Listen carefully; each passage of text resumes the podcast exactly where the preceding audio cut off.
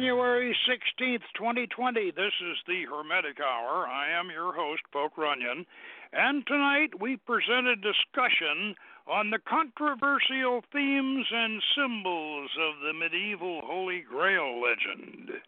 We will first establish that the entire concept of Lucifer the Lightbringer is a hoax, launched in the Old Testament to cover up Jehovah's palace coup, the war in heaven, and the subsequent exile of Elyon and his Elohim, the fallen angels. Next, we will examine the medieval Cathars, their origins and beliefs. We will consider the survival of Valentinian Gnosticism in southern France and the troubadour courts of love. We will describe the Grail in its Hermetic Sabaean celestial origin, as set forth in von Eschenbach's Parzival, and we will reveal what the physical Holy Grail really was. So, if you want to know what those nasty French knights were hiding in their castle, join us on the quest. And you better have your coconuts ready. Okay. Now, upon reading the abstract for this show, uh, the listener may wonder just what does Lucifer have to do with the Holy Grail? And so we need to answer that question at the beginning of our discussion. Uh, Mike, are you there? I am here. Can you hear me? Oh, good. Uh, that's Frater Solomon's with us.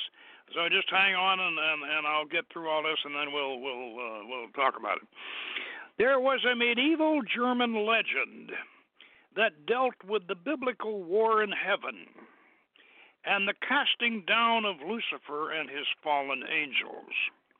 The legend was actually created by a 13th century German poet based on various biblical passages and inspired by the an earlier 12th century German Meistersinger Wolfram von Eschenbach and his epic poem of the Holy Grail, Parzival.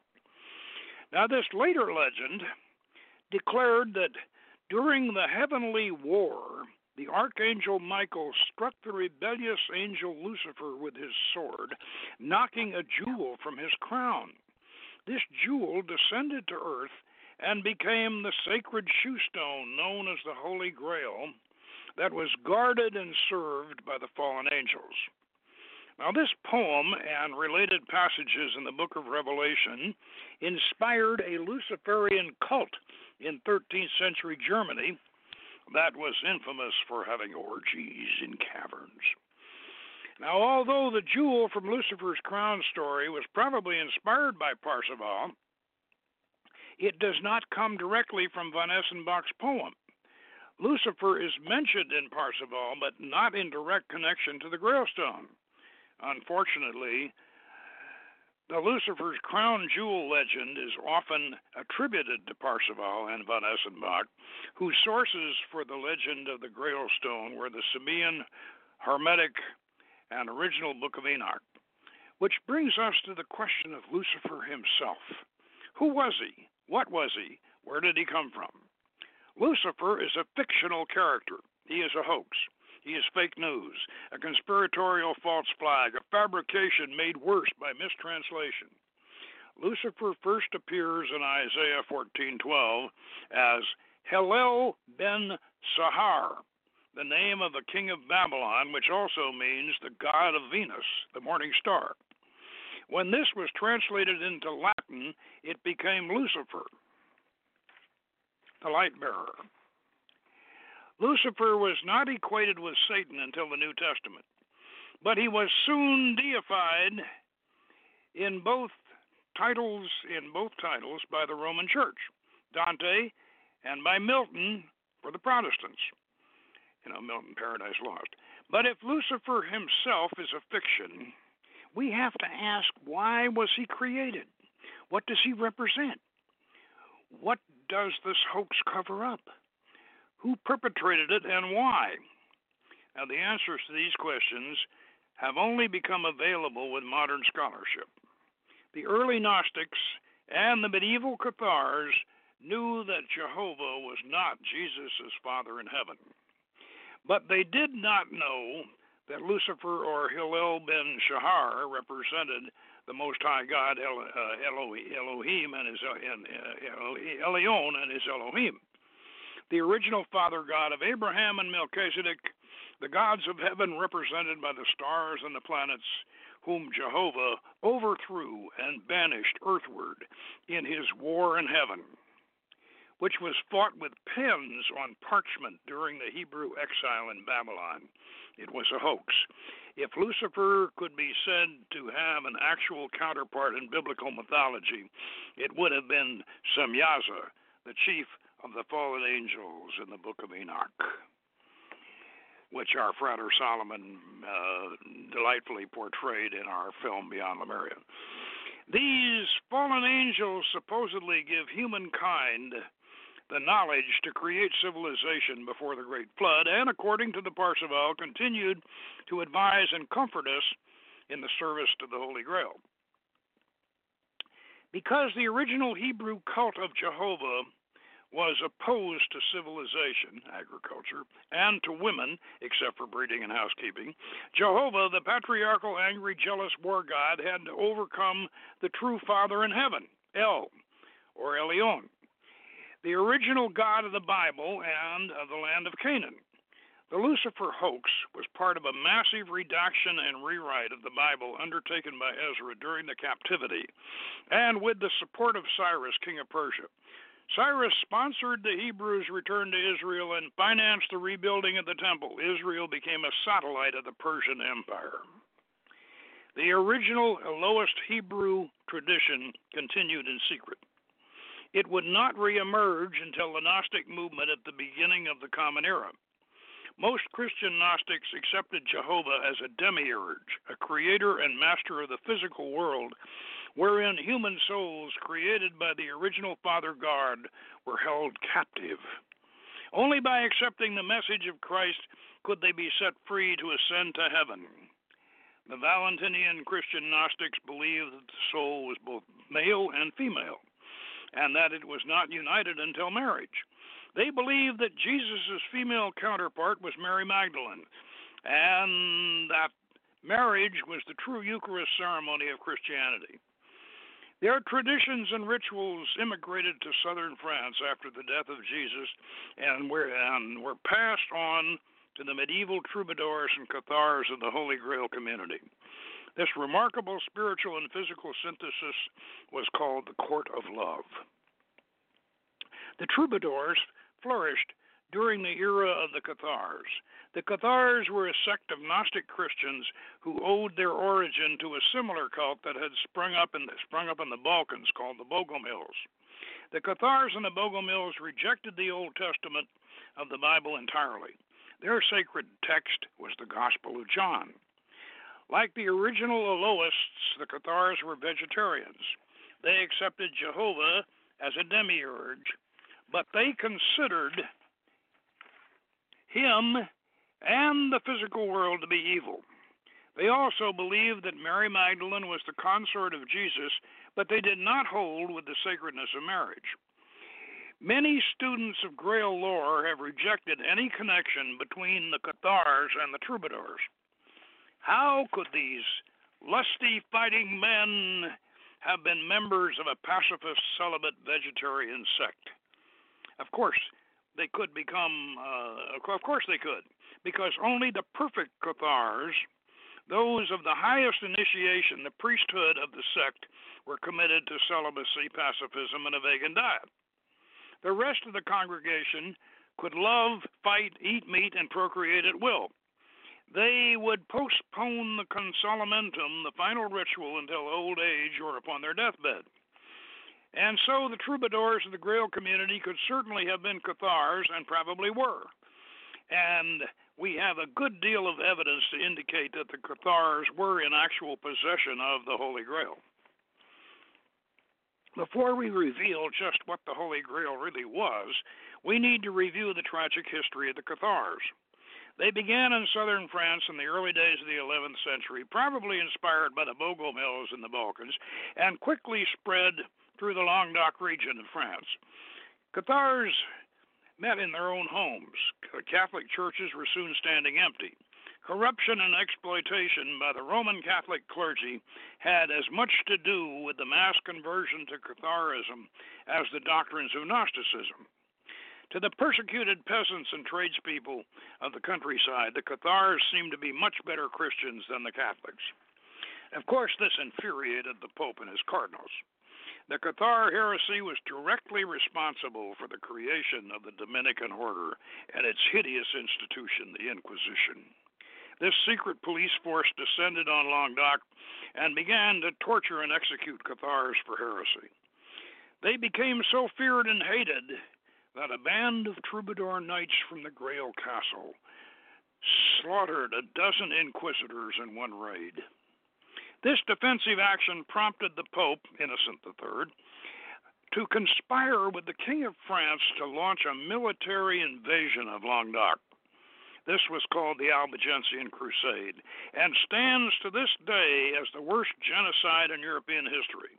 In demographic terms, it was worse than the World War II Nazi Holocaust. In 10 years, time, one million people were burned alive by the Inquisition and its crusaders.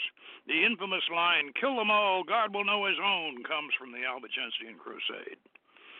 With the Cathars and their tragic history covered, we can now proceed to reveal just what the Holy Grail really was and what happened to it. First, let's be clear on what it was not. It was not the cup of Christ. Even the original Grail story by the French writer Chrétien de l'Étoile, the Grail had no connection with Christianity. That idea came a hundred years after the Parzival was circulated. Parzival has the best description of the Grail.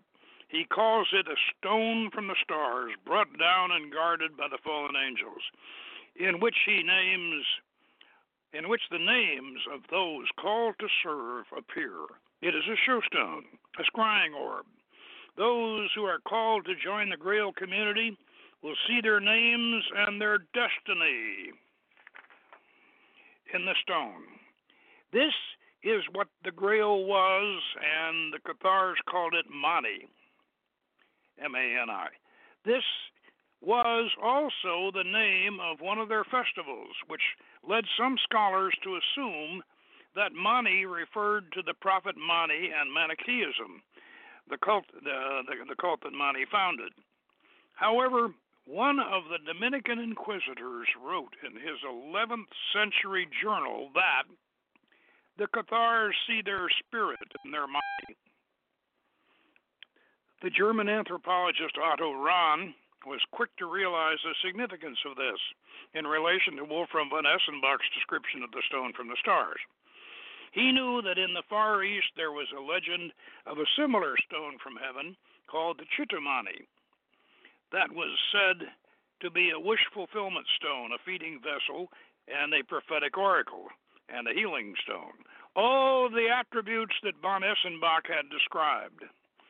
Otto Rahn was convinced that the Grail was such a stone. Because so much Grail lore is Sabaean and Magi, it is not hard to imagine that the original Chitamani, or a replica made, or a replica of it, made its way westward in the early days of the Common Era and became the sacred treasure at Montségur or Montsalvat, the Grail Castle. When the castle was surrounded by the so called Crusaders, three brave knights carrying something in a rucksack repelled down the cliff face on the gorge side of the fortress.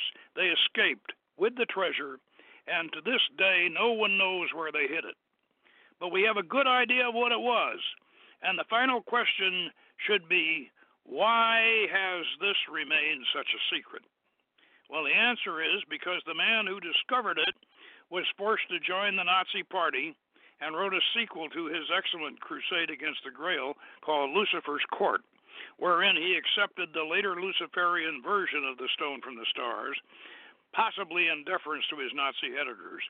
But this should in no way discredit his discovery that Chitumani as published in his first book.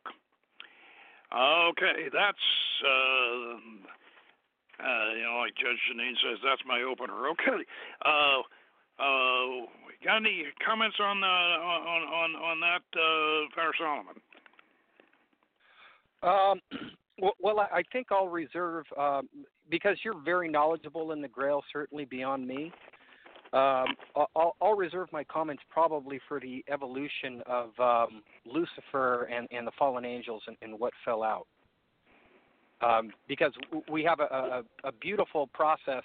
Well, not a beautiful process, but the process, the beautiful process is actually the reverse of finding out who these Enochian fallen angels were, um, and how they got changed over the centuries and, and uh, over a, couple thousand years into um, the demons. So, uh, one of the beautiful things that um, you were able to do with Baal, um, he's he's called Beelzebub by people who just don't understand Lord of the Flies. I, I think that was possibly a, a way of mocking him. But when we understand him as who he was and the beautiful masculine energy that he represents, complementing Astarte's feminine energy, uh, we get a much more real picture of um, what our, our, ancestors were worshiping and, and trying to um, encapsulate. And, one of the things, though, that you do bring up that's important is the distinction between um, Jehovah and the um, the parent of all, or, or the, uh, the the father of lights, as he's um, I believe called by the Manichaeans, or the silence, or, or the deep, uh, deep in the sense of deep contemplation. Uh, this is what if we're if if we're truly on the path of light and on the path of good, this is what we should aspire to. We we need to go above Jehovah. We need to go above the whole concept of uh, uh, of a, a, deity that's um, well overly patriarchal and um, very very much focused on just slaughtering animals for sustenance to um, the beauty of agriculture, which really was um, the big ad- advancement that we needed to survive as humans. Well, of course, so, it was um, it was civilization, and and the original uh, the original Hebrews uh, were kind of kind of against civilization, just like so many of the so many of the uh, the Muslims are, you know, especially the Muslim terrorists are today. Their enemy is not Christianity. Their enemy is not is not America. Their enemy is civilization. As a whole as a yeah, whole. Yeah, as a whole, and at the same time, they're using cell phones and computers and everything, uh, you know, to fight civilization. Uh, you know that uh, it. Uh, however, um, you know, I, I don't want to get I don't want to get too political, but it. But uh, one of the uh, the things about uh, about this whole Lucifer thing is that that Lucifer was in a way kind of a almost a almost a sympathy, you know, a, a sympathetic character, especially the way Milton presented him in, in uh, Paradise Lost and all. Uh, right, and and right. and un- unfortunately, he has in in in, in it, I, I wouldn't be so upset with this Lucifer with the Lucifer hoax that Ezra. I think Ezra probably did it and probably uh, messed around with the Book of Isaiah, and and uh, and, and he probably created it as part of his uh, as part of his uh, you know uh, pushing pushing Yahweh uh, up up to the throne of up to the throne of Elyon, up to the throne of the real Creator God, uh, Jesus, Jesus' real Father. Uh, so it's probably Ezra's Ezra's hoax. But what I, you know, I I I kind of have a, as I say, I have sympathy for the for the idea of the light bringer, and I know Blavatsky you know, did, and and not that I'm a great fan of Blavatsky, but still, she, you know, she she, uh, and so many people have, uh, at least in Victorian times, they they saw Lucifer as a you know as an alternative to uh, to to the Old Testament God Jehovah, and in that in that case that's fine. But then but then, unfortunately, in uh, in more recent times, Lucifer has become an excuse, uh, sort of a uh, sort of a, uh, a white paint to paint on Satanism. You know, he he's uh, he kind of a if if if if, if your friendly neighborhood Satanist wants to. Uh, you know, wants to uh, say, well, we're really not that bad. What he does is he puts on a Lucifer uh, a mask, You know, right? And and he, yeah, and and I and and that that's very unfortunate because because uh, uh, Satanism has no place in the Western, uh, you know, no no place in, in the Western tr- uh, tradition except as a except as, as as an acknowledged demonic spirit. It can acknowledge Satan as a demonic spirit, but I but he otherwise the uh, the whole idea of of of equating Lucifer and Satan as as was as somebody what is it Book of Matthew what what what what what book in the New Testament where uh, where they equated uh, Satan with uh, with uh, uh, Lucifer. Well, ironically, it's not explicit; it's implicit, and this is how. The Gospel of Matthew mentions Lucifer, which is uh, the the first instance uh, before Isaiah was um, translated um, or reinterpreted. Um, it, Matthew is the first person to say, "Okay, uh, Lucifer is the one who fell from heaven," um, as though it were a quote from Jesus. Um, but it is uh, the book of Revelations where it talks about the dragon falling out of heaven and is equated yeah. with Satan. Uh, those those two get blended together. Now, that's right. One thing that th- there's something that's really important to unpack here. Um, we have a, a, couple of historical phases that um, led to the evolution of Lucifer, and then Lucifer is Satan. Um, Isaiah talks about the king of Babylon. I don't think that Isaiah uh, was talking about anybody other than the king of Babylon, because if, if you read Isaiah with the understanding that Isaiah is prophesying for his time, everything yeah. makes a lot more sense when you try to push it out to Jesus' time. The suffering servant yeah. really is it's referring to to Israel as a nation suffering. Um, and so all this stuff gets projected onto um, yeah, the the form of Christianity we know today. Then well, we have, of well, course, well, Jeremiah. Hillel, Hillel, yeah, Hillel ben. Uh, Oh, he's real, uh, yeah, that's- that's, was, uh, it was the name of was the name of a king of the Babylon. Maybe not the exact name name of one, but the the, the one that uh, uh, Isaiah was referring to, but he was a king of he was a king of Babylon, and and uh, you know so that that very well could have been uh, could have been who uh, Isaiah was referring to. And and uh, or, or he could have been referring to. Uh, th- there is the possibility. There is a, a similar god in uh, Canaanite mythology who's who's very minor. His name is Astar or Athtar. Yeah, and he couldn't. And, uh, yeah, he he, couldn't. his, his, his, he he tried to sit on. He tried to sit on El's uh, on Baal. No, not El. He tried to sit on Baal's throne, and his feet wouldn't reach the footstool. That's right. Yeah, That's yeah. right. So yeah, but but but you know, but what what Peter Grey points out, and and and it's time to mention that that all of our all of uh, what I what I talked about uh, the fact that uh, Lucifer is is a hoax and and and and and it really ought to be Semyaza, you know, uh, the, the head head of the fallen angels. All of this comes from Peter Grey's wonderful book Lucifer Princeps, and we did a show on that. And back in fact, Rob, let me say right now the reason why I did this show, everything in this show that we have done tonight, everything in this show is is uh, we've we've we've covered in previous shows. Uh, you know, on on Lucifer Princeps, uh, we covered the the Lucifer hoax, and we've covered a lot of these things. But the reason what we have not covered, and and the reason why we did this show, is because I I had missed Otto Rahn's first book, Crusade Against the Grail. It wasn't. Uh, we we we did his second book, the one that Nazis fiddled with, and that was the Lucifer's Court.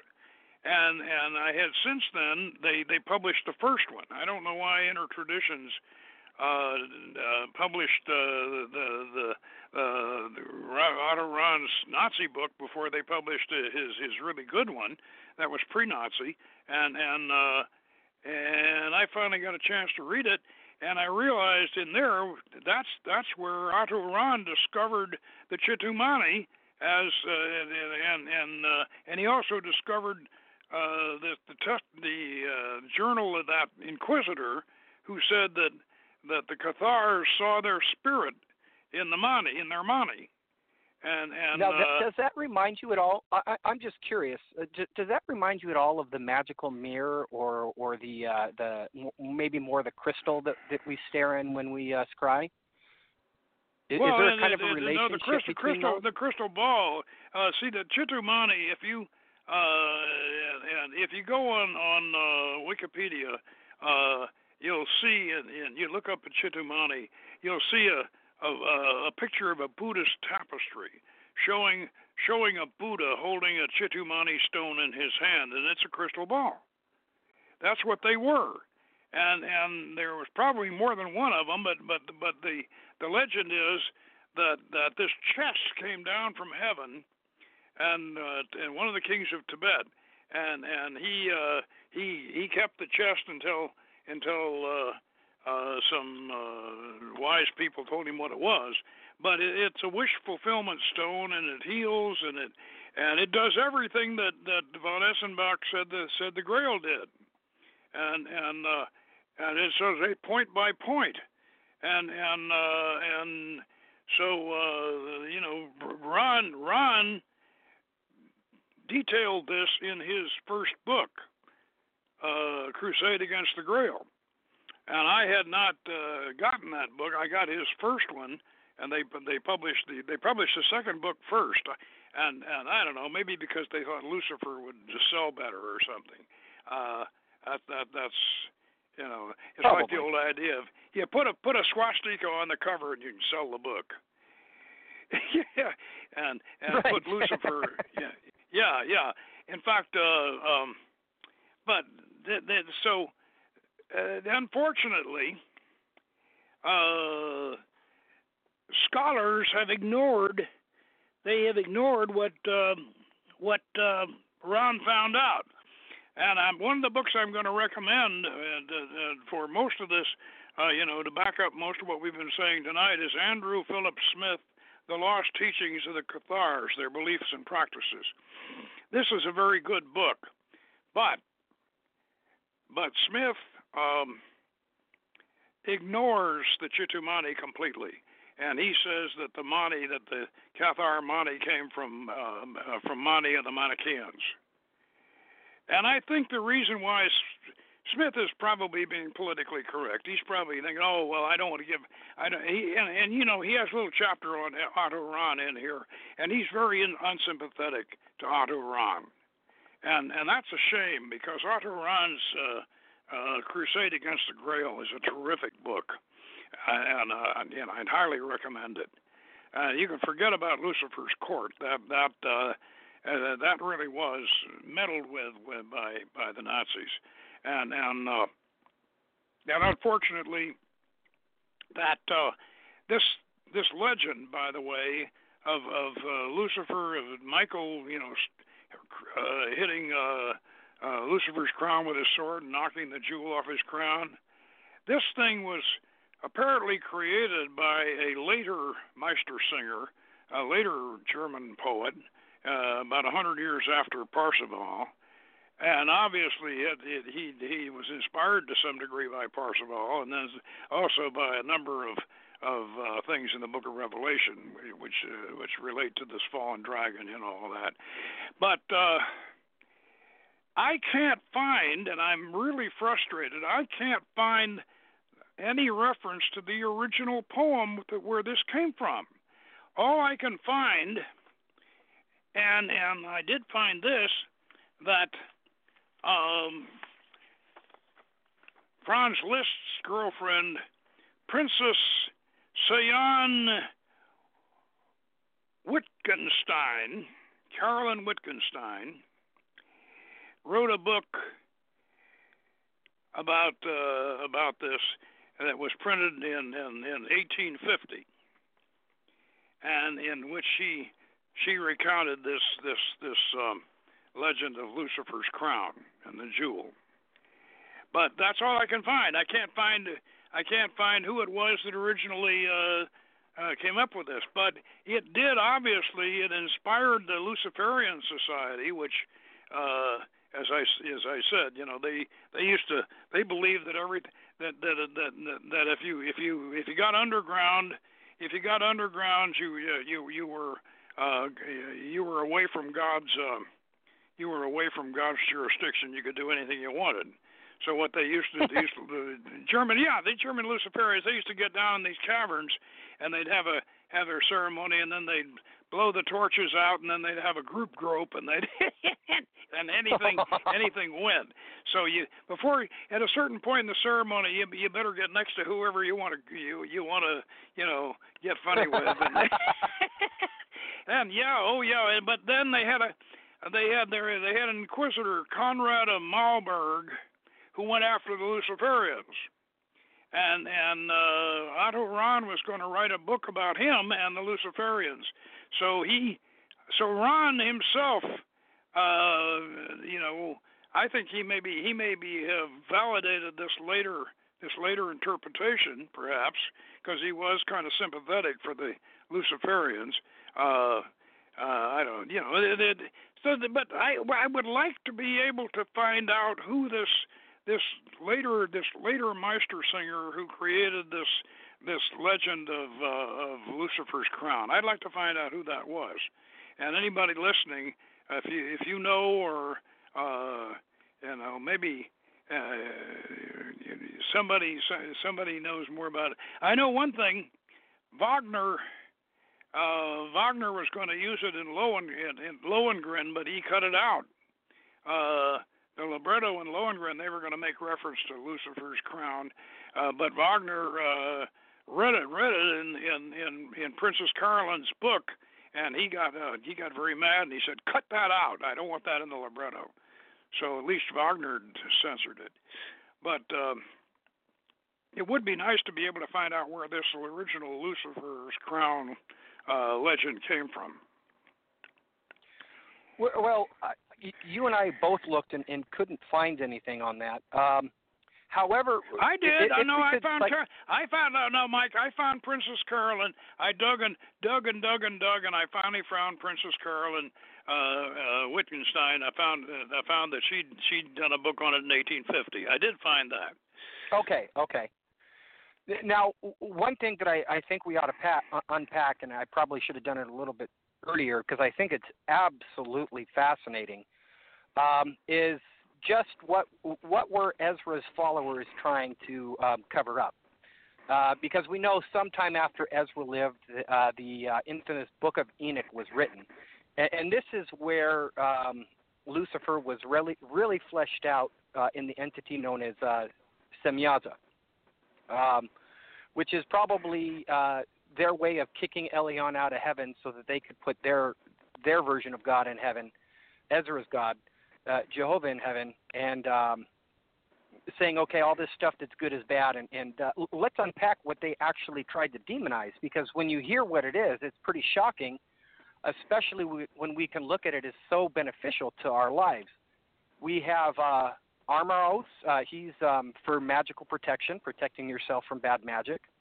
Um, we have uh, Gadriel, who is the uh, angel of uh, makeup, cosmetics, beautifying yourself. Um, so people who maybe weren't so attractive, they found it easier to find a mate with Gadriel's uh, techniques that he taught. Then we have a, a, an incredibly significant um, angel who fell from heaven, and, and I think his name is perfect. It's Penamu.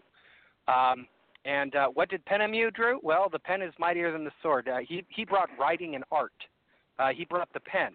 And can you imagine what is so wrong? I mean, for for goodness sakes, the Bible's a, a written piece of literature. So what is really wrong with with writing and art? Well, there was a time where uh, Ezra did not want people writing in addition to what he had written. So here comes the demoniz- demonization of writing, but more significantly is the demonization of art. Art is not something that that uh, should be demonized because it is incredibly important. We wouldn't have anatomy, we wouldn't have botany, um, we wouldn't have science if we didn't have art in order to depict the things in nature that we're trying to observe. Um, so Penamu is an incredibly significant um, illustration of just how much Ez- Ezra's um, religion was trying to cover up because uh, it was so significant to progress. Uh, then, then we have um, Hazakiel for meteorology. Then we have Barakiel for um, helping understand the seasons and the stars to calculate the seasons. That was important to determine when to harvest. And as we know, Ezra was more concerned with uh, a meat-based culture and a patriarchal culture than a, a culture that um, harvested from the ground. But if you want to survive, you have to be able to do that with an evolving civilization. You just don't have modern civilization without it. Um, then, uh, uh really significant is Yakon. Yakon um, was the angel in who says, "Hey, we should be able to sleep with these women if they want to sleep with us." So, what does that signify? Well, that signifies being able to choose your own partner. Um, in Ezra's religion, your parents or your grandparents or a matchmaker would choose your partner. You did not get to choose your own partner. So there wasn't this this real bond, this real love that that the Cathars and the uh, um, Valentinians celebrated. Um, and, and so that that's really inc- incredibly significant. Um, the the last one to unpack is Azazel, who is the angel of war, and, and that sounds really bad. You, you hear war and you think, oh, war, that's terrible. So I, I had to think about this for a while. But if you look at every great civilization, as imperfect as it was, one thing that it needed to be able to do was to protect itself from thieving neighboring tribes who just wanted to pillage them. So you have the Greeks, they're evolving science. Um, they're far, they're fighting against a lot of barbarians who have no interest in science or getting closer to the truth. Uh, the Romans evolved on that, and that led all the way up to the Renaissance, um, where science just really absolutely exploded. And what is science? Science is the discovery of truth. Uh, and then we come to a, really important phase. Uh, I, I had to think about this for a while, but then it clicked. Uh, war is an ugly thing, but democracy cannot be defended without defense. It can't be defended without war because unfortunately, there's always tyrants who want to steal. There's always dictators who want to steal, crush, and destroy, like um, like that evil man Soleimani, who was um, who, who was recently killed. A uh, very very bad man. Um, and uh, th- this is what you have to do when you when you de- defend democracy. You need to be able to create tools of defense.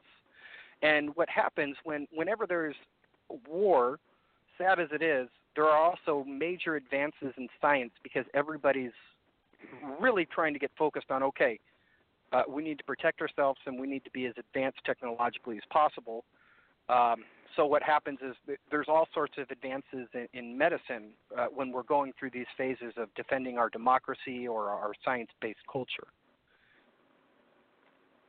Well, yeah, yeah, but uh, uh, quite often uh, the uh, when we when we uh, go to war, uh, we we do so from a from a position where a, where a democracy has has has transitioned uh, or a republic has transitioned into into a into an oligarchy or into a dictatorship. Uh, you know, Machiavelli yeah. Machiavelli warned us about that. He said uh, everybody thinks uh, when you, you mention Machiavelli, they think, oh, the prince. He wrote a, ha- a handbook on on on how to be a tyrant. Well, yeah, he did that because he he he uh, a tyrant paid him to do it, paid him to write the book, and he so he did, and he did the money. But anyway, he also but he also wrote he also wrote a book about about republics, and he himself he, he himself was very much of a Republican. He he he. Uh, uh, he believed in republics, uh, but he said that that all republics carry within themselves the seeds of their own destruction, and that every 200 years a republic has to re- has to get rid of all of its accumulated uh, its accumulated legislation that much of which is self-serving and, and, and obsolete and, and start over again uh, clean house and start over again fresh on that and reaffirm their original principles. And and of course that's uh, in a sense what uh, you know you, you might say that's what we're trying to do right now, but but it, and and because uh, we we have we have evolved ever since uh, ever since the 1920s, ever since the Great Depression. Uh, we have been we have been uh, moving moving more and more leftward, you know, more and more to the left, and and uh, uh, and that that that's what Machiavelli was warning against way back in the Renaissance, and and uh, so uh, a lot of times when when uh, when uh, when when a, when a, a democracy because you know democracy is is a strange word. I mean it it it it's a, it's a word that comes from ancient Greece and it means literally uh, ruled by the majority. And and uh, so uh, when you when you when people throw this word democracy around and they you know they they don't realize what they're what a democracy uh, that a democracy a real democracy is not what they think a democracy is. A real democracy is the tyranny of the mob. Whatever the mob wants, that's what a real democracy do, uh, does. If it's a real democracy, if the mob wants to wants to lynch somebody, well then then that's what they're going to do.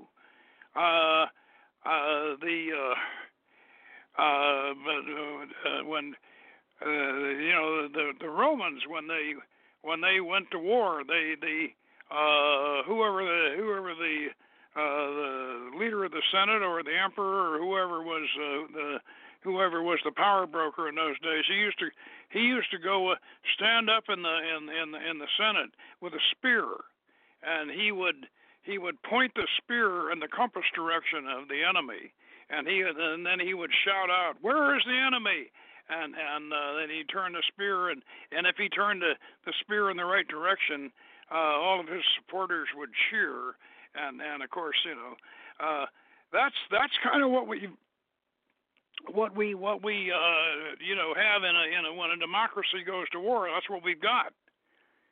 We've got uh, we got these demagogues that that you know that stand up and and, and hold the spear and point it in a direction and and ask us where's the enemy you know and and and uh, if we all agree with the with the demagogue, then then we go to war. I don't like that, and and and uh, I don't think you do either. But that that's the way it is. And and granted, wars do uh, generate uh, technology. They they advance technology and all that. But I I don't know. I I wish we could somehow or other somehow or other get get beyond war. It would be really nice if we could do that. I, I do too. I, I'm just uh, when I hear about this and I and I read about the demonization. What I'm trying to think is, what what what was Ezra's religion trying to demonize with the creation of these fallen angels that was actually good? Because you and I both agree war is not a beautiful thing. Um, it's it, it's what are they trying to cover up? What are they trying to to get us to to not focus on? Um, and I think that with a with a lot of the fallen angels, there's a pretty strong argument that it's it's a very anti-scientific, anti-truth um, direction that um, Ezra had uh, triggered um, that um, has been followed through the centuries, and we have really been battling to get out of it. And um, if you look at all the things that are attributed to Jesus the majority of writings that are attributed to Jesus are Gnostic. They're they're not the texts that we have that uh, connect yeah. more closely with Ezra's religion. And um, one of the big secret messages that I think we get, because one thing we do read about is that Jesus talked to his disciples in secret to explain parables in ways that he would not to the public. And I, I think one of the big things that Jesus was teaching was okay, you have God, you have your conception of the supreme being, and the concept of a supreme being is right, but the way you're worshiping the supreme being is wrong, and you're not really reaching up the ladder. There's there's a much higher, more beautiful perception of the supreme being that you should be reaching for, and um, that supreme being has both masculine and feminine elements within it and those are hidden in the Old Testament because there were plenty of Elohist writers who wanted that in there, and and um, it couldn't just be erased. What had to be done is some of it was cut out and some of it was overwritten with new interpretations, so you couldn't see it as clearly. Well, this is one of the things that uh, Peter Grey points out in that Lucifer Princeps that behind all of this uh, Lucifer thing, uh, behind all this war in heaven, was really a war against the feminine principle in in uh, uh, in heaven. Uh, the the uh, was was usually conceived of as both El and Mother Asherat, and and uh, they, they they the two were were like the two faces the two faces of of, of God, male and female, and and uh, the original Hebrews. Uh, you know the the Moses crowd. They hated women and women, as far as they were concerned, were only good for housekeeping and breeding and and and uh, and you know and, and they and otherwise shut up, you know, and keep them barefoot and pregnant and and uh, and and sell them off like merchandise or like uh, or, or like goats, you know, and uh, and uh, you know, and, and so a lot of uh, I I I really I really do sympathize with uh, with uh, you know with the when the feminists. Years ago I sympathized with them when the feminist movement got started and especially in in paganism uh, when they were you know talking about the patriarchal aspect of, of the of the Old Testament. And and uh, yeah I sympathized. And and I still sympathize. I, I think the feminist movement's gone too far uh, today. It's it's it the pendulum has gone too far in the other direction. But however, originally, uh, uh, you know, Jesus was was very very uh, pro marriage. He he was for the power of women, but in the institution yep. of marriage. That that within the institution of marriage, and and that of course. Uh, he had, in fact, he even argued with Hillel about that. Uh, uh, Hillel uh, said, well, you know, a man ought to be able to divorce a woman. All he has to do is say three times in public, "I divorce you, I divorce you, I divorce you," and that's it. And and then of course he, the problem is he he, he throws her out and keeps all her property, and and and and she has nothing. And uh, the the only power that women had was in was was in marriage. You know, that was that was their only position of power in that in in that society.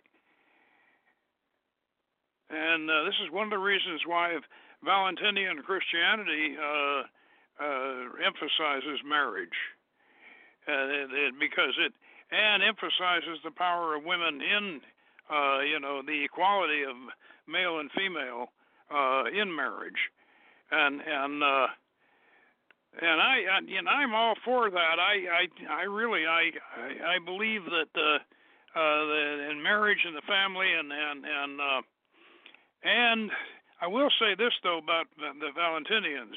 The Valentinians were willing.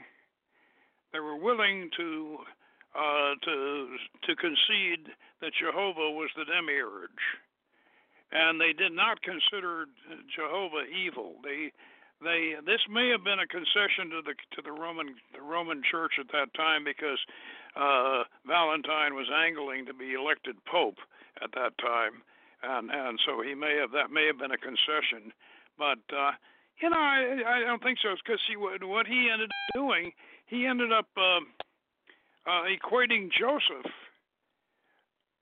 as a physical representation of Jehovah, and and uh, and so he he's saying that well Joseph actually uh, had regular regular sex with Mary uh, and and and inseminated a regular child, but then uh, Elyon comes down and and uh, and uh, spiritually impregnates Mary.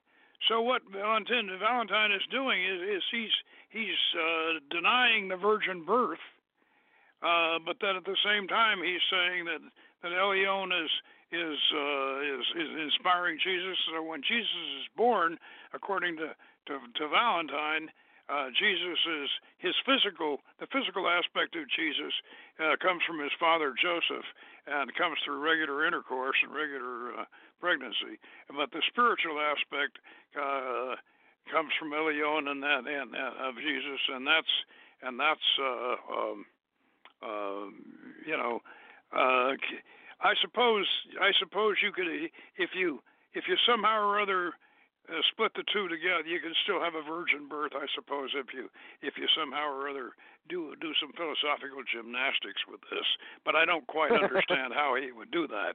That that really is philosophical gymnastics.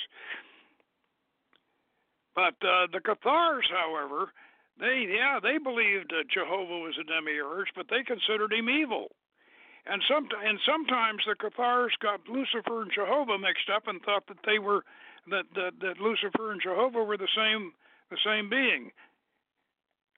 And that goes all the way back to the early Gnostics of the uh, second century. Yeah. There, oh, the early yeah, Eyal yeah, the, is. There's some texts that say that uh, one of his Ialdabaoth's second name was Satan. So um, they definitely equated the two at that time. And there was this yeah. back and forth, and a lot of it is, well, how how evil do you want to consider the the second most powerful being in the universe? How much power do you want to give uh, that being? And uh, if you make him good and if he's just or a little bit wayward, well, then you have a much more powerful seeming um, father of lights. But if you want to make it, if you want to exaggerate his evil, then you're exaggerating or, or you're you're focusing on the things that need to be, need to change. Because if you look at the Inquisition and uh, the whole energy that was around that, that's some pretty yeah. wicked energy. Oh Lord, you know what I said as I said in the uh, in the script tonight. Uh, the, the the the Dominican the Dominican order and the Catholic Church, uh, the Roman Church, can never, never, never apologize enough or do enough penance for the Albigensian Crusade. That was a horrible, hideous thing, and and and uh, you know they they they can never they they they can never atone for it. It was it was it was hideous. It was awful, and and these people were far better Christians in the spirit of in the spirit of the gospel. They were far better Christians than the than the Catholics, and and uh, and they had a right to be. I mean, they had a right to their faith and their their belief. Uh, to, know, to burn people alive for uh, you know for uh, for this is it, it, in the numbers that they did, and not, not well, you know. Uh, what did Stalin say? He said, "Well, the death of one person is a is a, a tragedy, but the death tragedy. of a million people is a is a statistical statistical inference." I think that was the term he used. Uh, but uh, yeah, yeah, burning anybody alive, you know, is is horrible. And and I, you know, I I don't know how. And, and by the way, uh, let me before I forget, do you remember a few years back? A, uh, a, a, a Catholic uh, nun called who called herself the Singing Nun, and she had a little song. A little bit. That, yeah, well, it had a little this little song.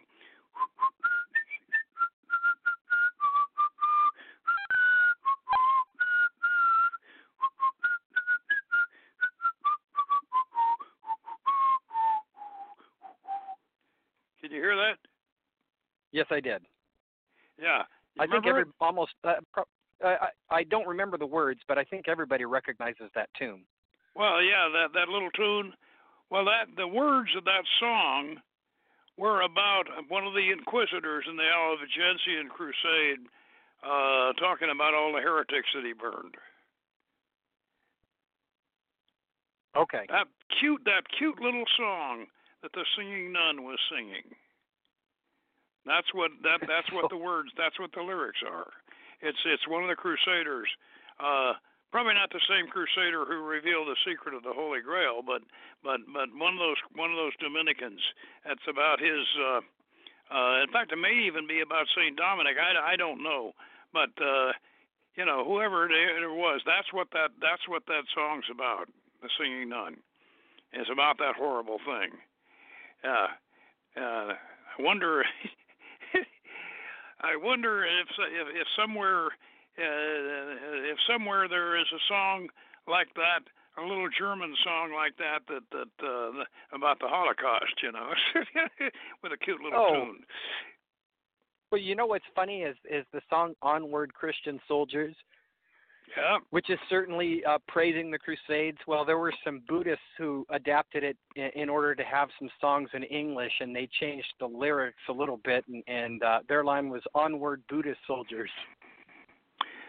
Well, we we discussed before that uh, that uh, one of the secrets uh, that that uh, I remember our remember our friend uh, uh, Andre Ziminski and and he right. he said he said the he said the Kalachakra is political, and he was right.